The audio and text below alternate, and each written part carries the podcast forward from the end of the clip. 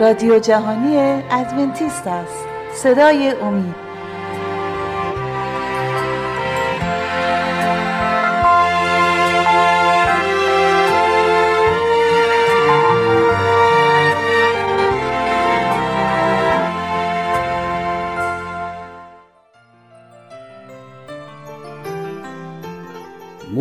امروز ما در مورد نشان ابدی مکاشفه در رابطه با جدال نهایی تاریخ بشری خواهد بود.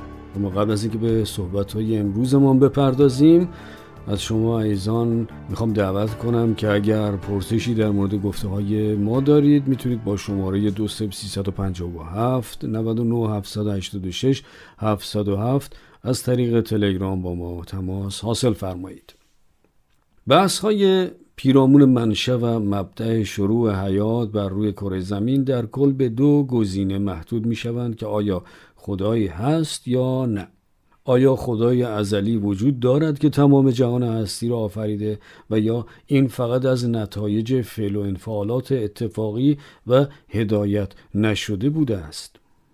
هرگاه به طبیعت اطرافمان نگاه می‌کنیم و پیچیدگی های سرسام آور حتی ساده ترین و کوچکترین موجودات را به دقت مطالعه و بررسی می‌کنیم. نمی‌توانیم اثرات انگشت خالق را نادیده بگیریم.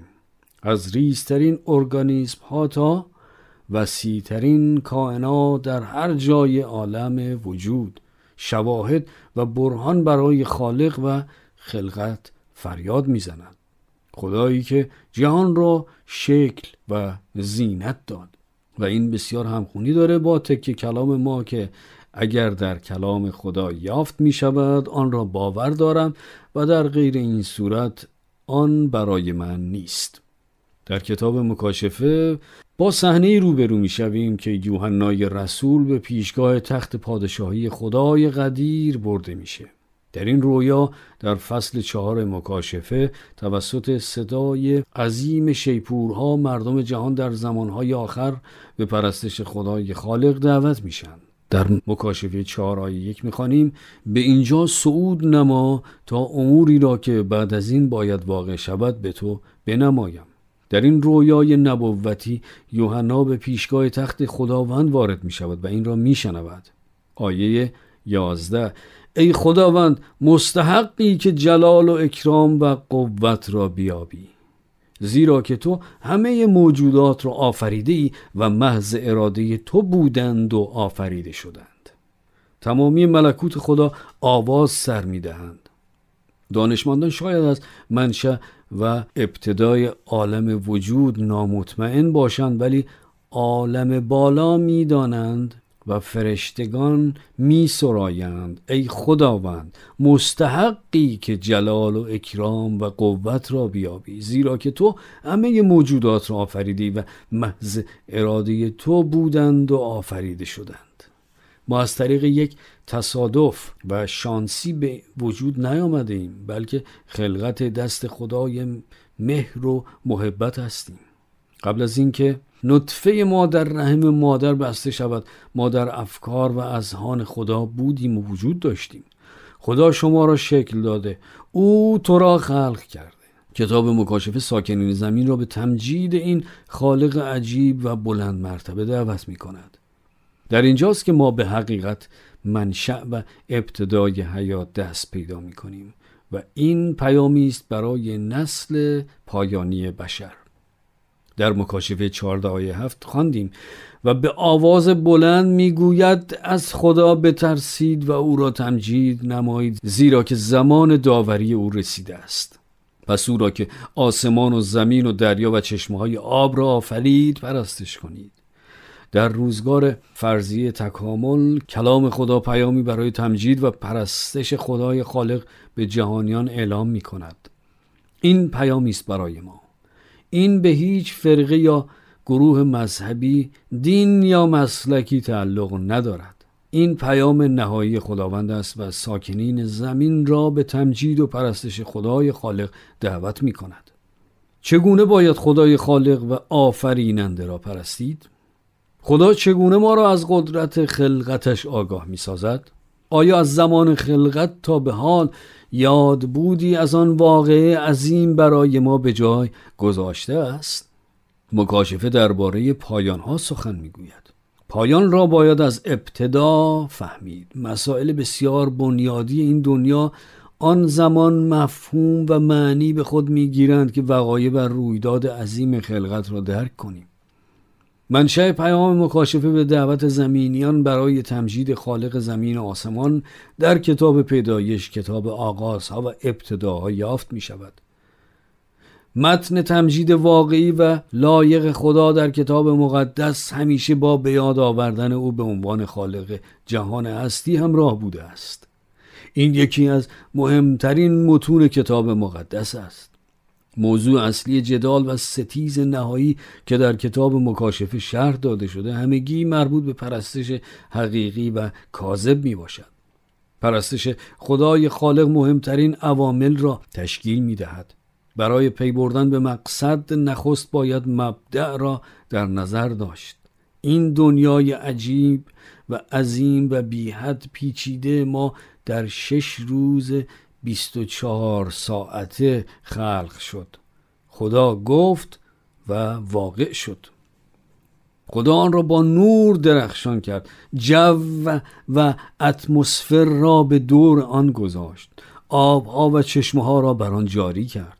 آن را با باغها و گیاهان آراست با موجودات متفاوت پر کرد و هر روز خلقت خود را عالی خطاب نمود.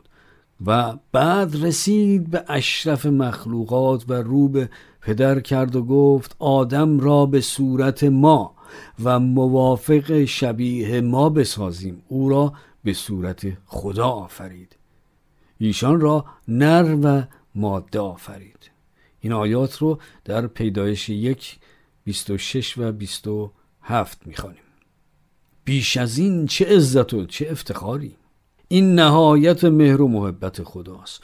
نسل بشری شاهکار دست خداوند است. بعد از آفرینش آدم و حوا در روز ششم کلام خدا در پیدایش دو آیه یک میفرماید و آسمان ها و زمین و همه لشکر آنها تمام شد. فقط در طی شش روز و تمام خلقت به اتمام رسید. شاید کوتاه به نظر برسد ولی نه از دید خدا. ولی داستان خلقت در روز ششم خاتمه نیافت. در پیدایش دو سفر پیدایش آیات دو و سه میفرماید و در روز هفتم خدا از همه کار خود که ساخته بود فارغ شد و در روز هفتم از همه کار خود که ساخته بود آرامی گرفت. خدا آرامی گرفت. چرا؟ چون از شاهکار شش روزه خود بسیار راضی و خورسند و سپس خدا کار بسیار عجیبی کرد. خدا روز هفتم را برکت داد و تقدیس نمود. چون او خود در روز هفتم از تمام کار خلقت آرامی گرفت. روز هفتم روز سبت یادبود جاودانی خداست برای یادآوری شروع و آغاز ما انسان ها خداوند سه کار را در مورد روز سبت انجام داد. یک آن را برکت داد. خدا روز هفتم را مبارک ساخت. او برای همیشه روز هفتم را سرچشمه تراوت بخش و تازه کننده نیازهای روحانی و معنوی انسان کرد. دو خدا روز هفتم را تقدیس کرد. آن را از بقیه روزهای هفته جدا کرد و این روزی است که پیوسته یادآور آغاز و شروع موجودیت ما انسان هاست سه در این روز خدا آرامی گرفت. کلام خدا هیچ وقت نمی‌گوید که خدا در روز اول یا سوم یا پنجم آرامی گرفت بلکه روز هفتم. بنا به گفته کلام خدا در اول تواریخ باب 17 آیه 27 اگر آن را برکت داد پس برای همیشه آن مبارک است. برکت دادن یعنی القا کردن چیزی با حضور مبارک خدا. خدا روز هفتم را برکت داد که آن نشان و یادبود ابدی باشد از قدرت عظیم خلقت و محبت او. آرامی گرفتن خدا در روز هفتم نه از روی خستگی وی بود بلکه خستگی که انسان در پیش روی داشت. خدا روز هفتم را تقدیس کرد آن را از روزهای بقیه هفته مجزا کرد. در کلام خدا تقدیس واژه است که برای ازدواج به کار گرفته شده است که زن برای یک شوهر تقدیس شده یا اختصاص داده شده. به عنوان مثال مردی با زنی ازدواج می کند و آن زن شش خواهر دیگر دارد. بعد از مراسم عروسی داماد در ماشین منتظر نشسته. آماده برای رفتن به ماه اصل ناگهان یکی از خواهران عروس سوار ماشین می شود و می‌گوید برویم. داماد با تعجب به این خانم نگاهی می اندازد و می‌گوید خانم عزیز من با شما ازدواج نکردم. من با خواهر شما ازدواج کردم. خواهر می‌گوید این چه فرقی داره؟ من یکی از هفت خواهرها هستم. می‌بینیم که در این مورد فرق بسیار مهمی وجود دارد. خب قبل از اینکه به صحبت هامون ادامه بدیم عزیزان می‌خواستم از شما دعوت کنم که اگر سوالی در مورد گفتگوهای ما دارید می‌تونید با شماره 20 357 99 786 707 از طریق تلگرام با ما تماس حاصل فرمایید. می‌بینیم که فقط یکی از خواهرها تقدیس او شده بود. همه خانوم ها و همه روزها یکی نیستند. روز سبت بیش از 2300 سال قبل از به وجود آمدن قوم اسرائیل تأسیس شد. آن هدیه‌ای بود به والدین نخستین ما آدم و حوا در باغ عدن. روز سبت یادبود کار عظیم خلقت خداست برای تمام نسلهای دوستداران او. وقتی آدم و حوا مجبور به ترک باغ عدن شدند روز سبت کماکان یادبود مهر و محبت لایزال خدا شد. در هر دو عهد عتیق و جدید روز سبت نشانی بوده بین خدا و قوم خیش. قبل از اینکه خدا فرامین و شریعت را به موسی بدهد قوم بنی اسرائیل روز سبت را به یاد می آوردند در خروج 16 های 26 در مورد جماوری مننا کلام می‌گوید شش روز آن را برچینید و روز هفتمین سبت است. در آن نخواهد بود. خداوند برای اسرائیل معجزه ای می‌کرد. برای آنان نان از آسمان میبارانید. این نان هر روز از آسمان باریده می‌شد بجز روز هفتم. اگر آنها طمع میورزیدند و بیشتر از آنچه نیاز داشتند جمع می‌کردند آن ضایع می‌شد. وقتی چند تن از آنان در روز سبت به نیت جمع کردن نان بیرون آمدند خداوند به ایشان گفت تا به کی از نگاه داشتن وسایا و شریعت من ابا می نمایید؟ بر روی کوه سینا حکم روز سبت و دیگر فرامین را خدا با انگشتان خود بر روی لوحهای سنگی نوشت. آن را به روی شن و ماسه ننوشت که با آب شسته شود. او آنها را به روی پوست آهو یا گوسفندان ننوشت که با آتش بسوزند و از بین بروند و یا بر روی کاغذی افتاده در گوشه و کنار. خدا روی تخته های سنگی نوشت. آن را نوشت که برای همیشه استوار باقی بماند و حتی نوشتن آن را به موسی نیز و به انبیای دیگر محول نکرد. همونطور که جشن گرفتن یک روز قبل و یا یک روز بعد از روز تولد شما مصادف با سال روز نیست و به همین طریق هم تقدیس روز اول یا سوم یا چهارم هفته نمی‌تواند یاد بود مناسبی باشد برای خلقت عالم وجود و جهان هستی. دلیل پرستش و عبادت در روز هفتم را در ادامه این فرمان می‌خوانیم. میفرماید زیرا که در شش روز خداوند آسمان و زمین و دریا و آنچه را که در آنهاست بساخت و در روز هفتم آرام فرمود از این سبب خداوند روز هفتم را مبارک خوانده آن را تقدیس نمود این فرمان خدا که جزی از ده فرمان را تشکیل می دهد داستانی است از پیدایش که خلقت زمین را شرح می دهد. روز سبت هیچ وقت مختص یهودیان نبوده بلکه آن به تمام نسل بشر تعلق دارد.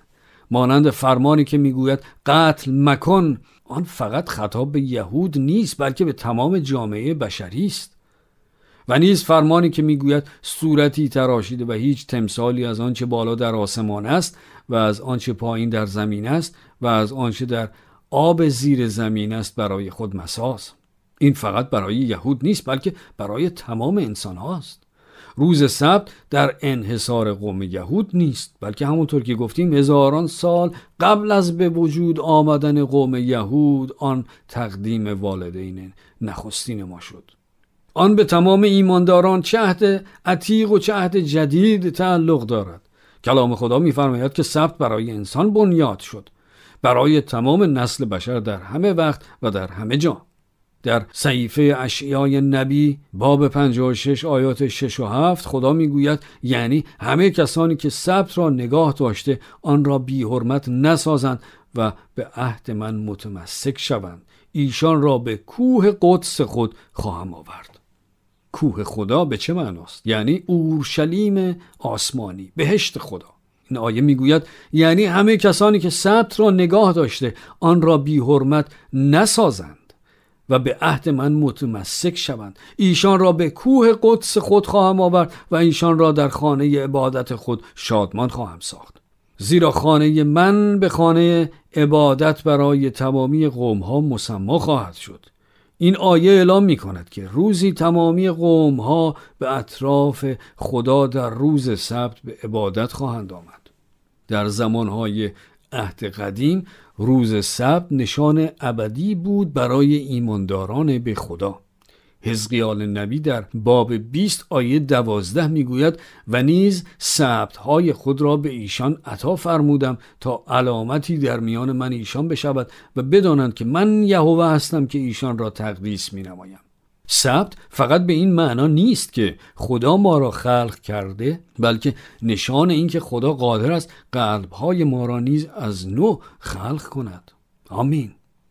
وقتی من در روز سبت به عبادت خدا می آیم اعتراف می کنم که تو ای خدا خالق و قادر هستی. تو قادر هستی که قلبی تازه به من عطا کنی. در هنگام خلقت خداوند روز سبت را به آدم و حوا داد.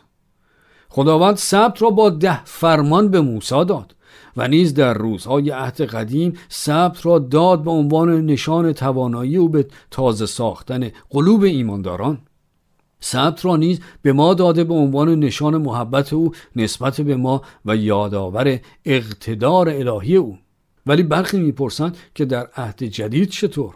حالا که عیسی به این دنیا آمده آیا عیسی به خاطر منسوخ ساختن و از بین بردن سبت به این دنیا آمد؟ شاگردان او چطور؟ آیا آنها روز سبت را عوض کردند؟ آیا آنها روز عبادت را عوض کردند؟ با هم نگاهی به عهد جدید خواهیم داشت. آیا عیسی در مورد سبت در کلام خدا چه تعلیماتی داد؟ به امید خدا در برنامه آینده به بررسی این موضوع خواهیم پرداخت. خب دوستان عزیز شما رو دعوت می‌کنم اگر پرسش های پیرامون موضوع ارائه شده امروز دارید اونها رو می‌تونید با شماره 20357 99 786 707 از طریق تلگرام با ما در میون بگذارید.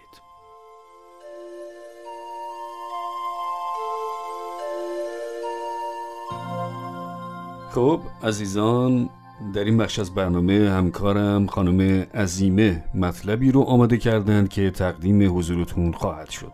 لطفا توجه فرمایید.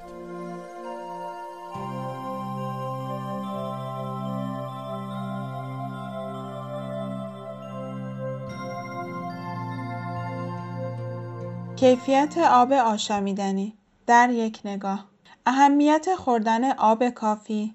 نگرانی برخی در مورد آب کشی به خصوص در شرایط آب بازیافته، توضیح تصفیه و بازیابی آب آشامیدنی در کشورهایی که آب کشی به طرز مساعد و سالم در دسترس مردم باشد، آب آشامیدنی بطری شده مزیت به خصوصی ندارد. دروس معنوی قبل از اینکه به صحبتهای امروز بپردازیم از شما دعوت می کنم که اگر سوالاتی یا نظراتی در مورد گفتگوهای ما دارید می توانید با شماره تماس 20357 99 786 707 از طریق تلگرام آنها را با ما به اشتراک بگذارید. همانطور که تا به کنون ملاحظه فرموده اید ما تاکید بسیاری کرده ایم به اهمیت آشامیدن میزان مساعد و آب کافی. آب برای کارکرد بهینه بدن بسیار حیاتی است. به خصوص برای گوارش، گردش خون و انتقال مواد مغذی و اکسیژن به بافت‌های مختلف بدن. برای دفع ضایعات شیمیایی، برای کنش‌های مغز و البته در عملکرد های بدن. به هر حال برخی از مردم از کیفیت آب آشامیدنی که در دسترس آنان است نگران هستند. احتمالا به دلیل آگاهی از اینکه آب قابل استفاده بازیافته می باشد و شک از اینکه روند تصفیه تمامی مواد زاید و مضر را زدوده باشد. برخی به حدی نگرانند که مصرف آب را به کمترین حد ممکن کاهش می دهند. برخی دیگر فقط آب بطری شده را مصرف می کنند که خب هزینه بالایی دارد. چه موازینی را باید در مورد آب آشامیدنی در نظر داشت؟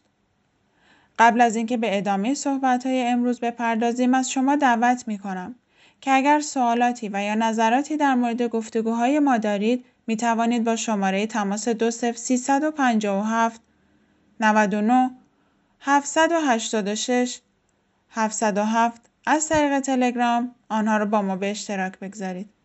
نگاهی داشته باشیم به بعضی نگرانی ها در مورد آب بازیافته. به یاد داشته باشید که همه آبهای آشامیدنی بازیافته می باشند. در طی هزاران سال آب دریاها تبدیل به ابرها، تبدیل به باران و سپس از طریق خاک زمین دوباره تصفیه شده و به دریا و اقیانوسها باز می گردد. در این پروسه بازیابی بسیاری مواد شیمیایی در آبها حل می شوند. من جمله مقداری ضایعات انسانی و حیوانی. به این دلیل است که آب ها به این حد شور است. از این رو آب طبیعی قطعا بیشتر از آب آشامیدنی در لوله ها حاوی عناصر مختلف می باشد. نخست آب شهری از عناصر و مواد درشت تصفیه می شود. سپس در انفعالات پیگیر عناصر ریزتر آن. به دنبال آن پروسه های پی در پی برای ریزش عناصر به خصوص به کار گرفته می شود. عناصر سمی مانند جیوه و سرب به جدیت نظارت می شود. به منظور زدودن باکتری ها میزان امن و بی خطر کلور به کار گرفته می شود. و برای پیشگیری از خرابی دندان بعضی از شهرداری ها مقداری ماده فلورین را اضافه می کنند. از این رو همکنون آب آشامیدنی در دسترس بیش از هر زمان امنتر و سالمتر می باشد. با وجود این فروش آبهای بطری شده دائم در حال توسعه می باشند. برخی از بزرگترین شرکت های بطری کننده آب ذخیره خود را از شهرداری ها تهیه می کنند.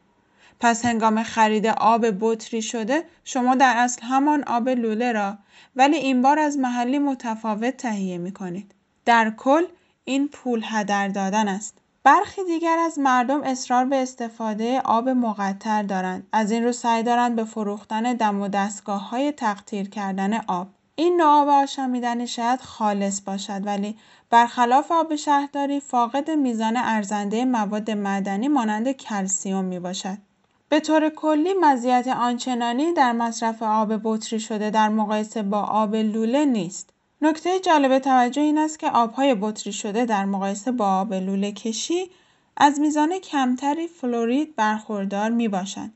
که در حفظ سلامت دندانها بسیار ضروری است. عده کثیری از مردم هزینه فیلتر کردن آب را متقبل می شود. مزه آب قطعا بهتر می شود. از طریق فیلتر کردن خاک و ذرات جامد دیگر از آب زدوده می شوند. ولی های اهمیت است که بدانیم اکثر فیلترهای آب قادر به زدودن نیتریت، میکروب ها و نیز ویروس ها نمی باشند که خب اینها هستند مضرترین و خطرسازترین عوامل از این رو ما کماکان به آب تصویه شده شهری نیاز داریم. آنهایی که در کشورهای پیشرفته از محسنات آب بازیافته تصویه و پاکسازی شده شهری برخوردارند باید بسیار شکرگزار باشند چون بیشتر از 80 درصد جمعیت دنیا از این رفاهیات محرومند. با در نظر داشتن مسئولیت بسیار سنگین و پیچیده مهیا کردن آب سالم و تمیز برای جوامع پرجمعیت باید به یاد آورد که در زمانهای گذشته در ایام انبیای کتاب مقدس فقدان آب آشامیدنی موضوع مرگ و زندگی بود. گاهی اوقات راه توبه و بازگشت به خدا خشکسالی و مصیبتهای حاصل از آن را میطلبید. در موارد دیگر خداوند از طریق انبیای خود آب آشامیدنی و حیاتی در ایام بسیار بحرانی و نیز آب زدوده شده از سموم را از روی لطف و رحمت خود مهیا می‌کرد یکی از این موارد هنگام رهایی اسرائیلیان از اسارت مصر در راه سرزمین موعود کنعان اتفاق افتاد. کتاب مقدس در سفر خروج فصل 15 آیات 22 تا 25 می‌فرماید سپس موسی اسرائیلی ها را از دریای سرخ کوچانید و ایشان به صحرای شور رفتند. آنها سه روز در صحرا سفر کردند بیان که آب پیدا کنند. آنگاه به ماره رسیدند و نتوانستند از آب آنجا بنوشند زیرا تلخ بود. به همین جهت آن مکان را ماره نامیدند. پس قوم شکوه کنان به موسی گفتند چه بنوشیم؟ موسی نزد خداوند فریاد برآورد و خداوند درختی بدو نشان داد. موسی درخت را به آب انداخت و آب شیرین شد. و در آنجا فریزهی و شریعتی برای ایشان قرار داد و در آنجا ایشان را امتحان کرد.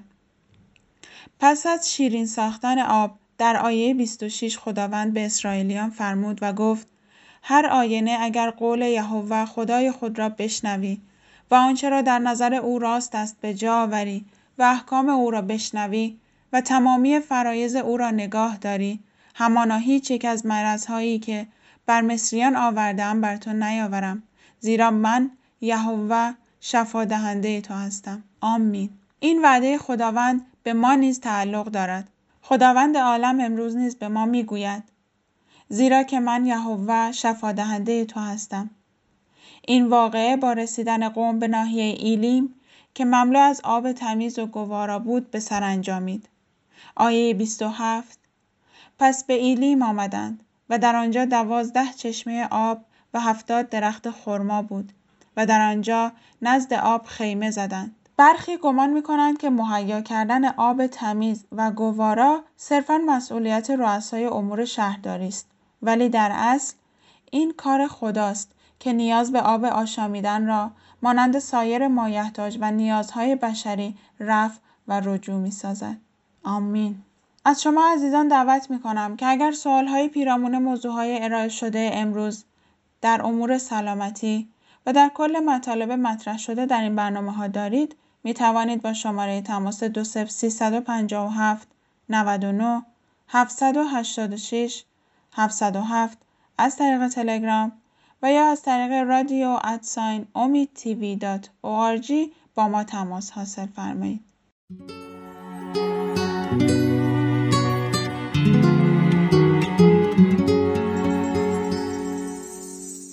خب دوستان عزیز سپاسگزاریم که تا این لحظه ما رو همراهی کردید. امیدواریم که برنامه امروز هم مورد توجه و استفاده شما قرار گرفته باشه. تا دیداری دیگر و برنامه دیگر خدا نگهدار.